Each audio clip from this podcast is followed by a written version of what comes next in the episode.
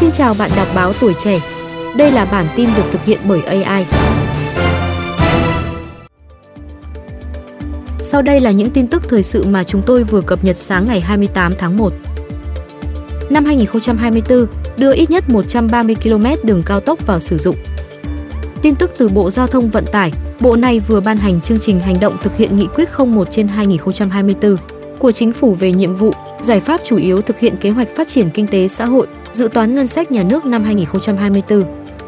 Đáng chú ý, trong năm 2024, phấn đấu hoàn thành, đưa vào khai thác, sử dụng ít nhất 130 km đường bộ cao tốc. Trình cấp có thẩm quyền phê duyệt chủ trương đầu tư dự án đường sắt tốc độ cao Bắc, Nam. Cùng với đó, đẩy nhanh tiến độ chuẩn bị đầu tư các tuyến đường sắt quan trọng khác như Hà Nội, Lào Cai, Hải Phòng, Thành phố Hồ Chí Minh, Cần Thơ, Biên Hòa, Vũng Tàu, Long Thành, Thủ Thiêm. Phối hợp chặt chẽ với các cơ quan chủ quản, cơ quan có thẩm quyền, các địa phương sớm khởi công các dự án trọng điểm có tính liên vùng như cao tốc Hòa Bình Mộc Châu, Ninh Bình Hải Phòng, Gia Nghĩa Trơn Thành, Thành phố Hồ Chí Minh Trơn Thành. Đẩy nhanh tiến độ triển khai các dự án vành đai 4 vùng thủ đô Hà Nội, vành đai 3 Thành phố Hồ Chí Minh, cảng hàng không quốc tế Long Thành, nhà ga T3, cảng hàng không quốc tế Tân Sơn Nhất.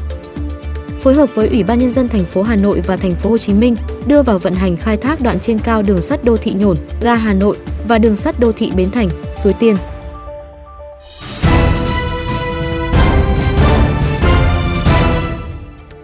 Việt Nam thu hơn 1,3 tỷ đô la Mỹ từ xuất khẩu clinker và xi măng.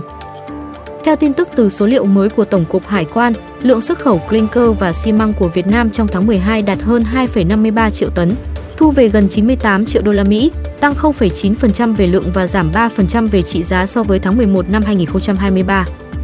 Lũy kế cả năm 2023, nước ta xuất khẩu hơn 31,3 triệu tấn clinker và xi măng, tương đương hơn 1,32 tỷ đô la Mỹ, giảm 1,2% về lượng, giảm 4,1% về trị giá so với cùng kỳ năm 2022. Giá xuất khẩu bình quân 12 tháng năm 2023 đạt gần 42,4 đô la Mỹ tấn, giảm gần 3% so với cùng kỳ. Về thị trường, dẫn đầu là Philippines chiếm tỷ trọng 27% về kim ngạch xuất khẩu, thứ hai là Bangladesh 17% và thứ ba là Malaysia 5,2%. Bên cạnh đó, Úc đang là thị trường tích cực đẩy mạnh nhập khẩu trong năm 2023.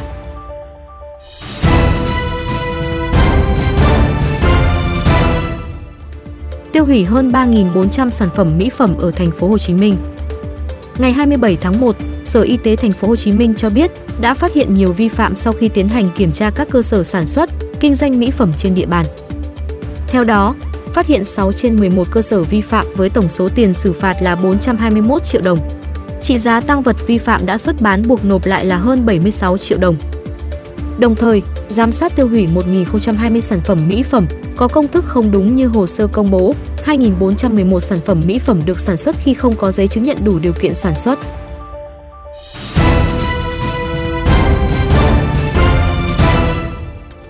Nông dân Pháp biểu tình toàn quốc Ngày 27 tháng 1, nông dân Pháp tiếp tục các cuộc biểu tình, yêu cầu chính phủ tạo một mức thu nhập xứng đáng cho tất cả nông dân, hỗ trợ thích đáng cho quá trình chuyển đổi sinh thái nông nghiệp và cắt giảm các tiêu chuẩn áp dụng cho lĩnh vực này. Ngày 26 tháng 1, chính phủ của Thủ tướng Gabriel Attal đã hủy bỏ kế hoạch giảm dần trợ cấp của nhà nước đối với dầu diesel trong nông nghiệp và công bố các biện pháp nhằm giảm áp lực tài chính và hành chính mà nhiều nông dân phải đối mặt. Tuy nhiên, FNSEA, liên đoàn nông nghiệp lớn nhất của Pháp cho biết họ sẽ tiếp tục biểu tình.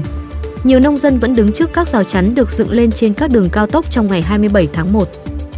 Nông dân Vincent Gimneste nói với đài BFM TV, vào thứ hai, chúng tôi sẽ tới Paris, tại một chốt chặn ở miền nam nước Pháp. Pháp là nước sản xuất nông nghiệp lớn nhất của Liên minh châu Âu và các cuộc biểu tình của nông dân Pháp diễn ra tương tự nông dân các nước châu Âu khác như Đức và Ba Lan. Nhiều người biểu tình nói rằng họ đang bị ảnh hưởng bởi toàn cầu hóa và cạnh tranh nước ngoài.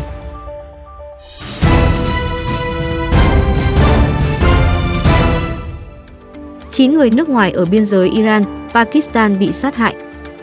Các tay súng không rõ danh tính đã sát hại 9 người nước ngoài ở miền đông nam Iran, gần biên giới Pakistan ngày 27 tháng 1. Hiện chưa có cá nhân hay nhóm nào đứng ra thừa nhận thực hiện vụ xả súng ở tỉnh Sistan Baluchestan của Iran. Một số nguồn tin cho biết những người bị sát hại là lao động Pakistan làm việc cho một xưởng sửa chữa ô tô. Ngoài ra, còn có một số người bị thương. Vụ nổ súng xảy ra trong bối cảnh Pakistan và Iran đã cho phép đại sứ của mỗi nước trở lại nhiệm sở ở hai thủ đô Tehran và Islamabad sau những căng thẳng giữa hai nước. Đại sứ Pakistan tại Iran Muhammad Mudday đã về nước vào tuần trước, ngay sau khi Iran bất ngờ tiến hành vụ không kích vào tỉnh Balochistan ngày 16 tháng 1 nhằm ngăn chặn các tay súng khủng bố.